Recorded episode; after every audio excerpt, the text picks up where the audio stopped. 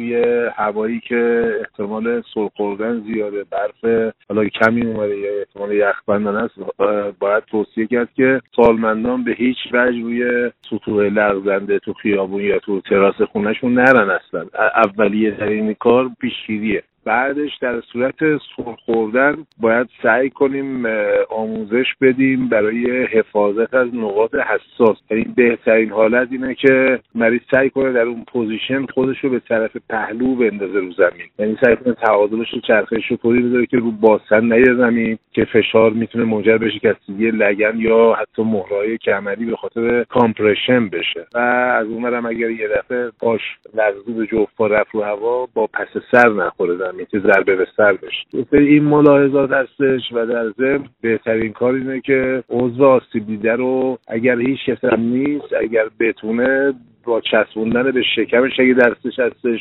حفظ کنه و تا بیان کمکش و در مورد پا واقعا اگر پایی که درد می‌کنه و دستا سالمه بتونه از اون پایی که سالم مونده و دستاش کمک بگیره. یعنی وضعیتی هستش که در موارد شدید اتفاق میفته کلا دردای ناشی از شکستگی استخوان ها از نظر درک درد دومین شدت درد دارن.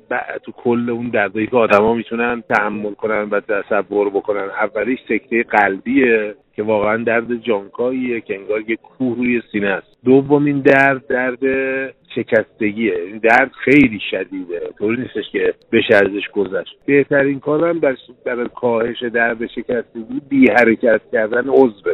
همون کاری که ما برای درمانش هم همین کارو می‌کنیم. یعنی یا با کچ یا با عمل جراحی عضو شکسته رو قطعات رو بی حرکت می‌کنیم که این بی حرکتی سبب میشه اون روند جوشگاه و ایجاد حالا مراد مختلف جوشگاه که گرد همایی خورنده های استخوانی سلول ها هستش بعدش سازنده ها هستش بعدش کال تشکیل میشه. کال اون ملات شل استخوانی بعدش توش کلسیوم رسوب می‌کنه و میشه جوشگاه. همه اینا با بیارکتیه دیگه. نکته اصلی اینه که ما بتونیم به شهروندا آموزش بدیم که عضو آسیب را حتی امکان و حتی مقدور حرکتش رو به نحوی محدود کنیم. یه مقوایی شده یه تیکه شوی شده ببندیم زیر دستمون یا زیر صابرمون و منتظر باشیم بیان بهمون کمک کنن. ولی واقعیت اینه که من خودم تو دوره رزیدنتی اون موقع خب بیشتر میمد یه شب تا صبح هفت تا شکستگی مچ دست داشتیم توی بیمارستان امیرالمومنین. خب یه راحتی با نیومدن بیرون حل میشه. کفش با خیلی مهمه که آج کفش رو با توصیه کرد. خب این دیگه تخصص من نیست. باید کسایی که توی این زمینه تخصص دارن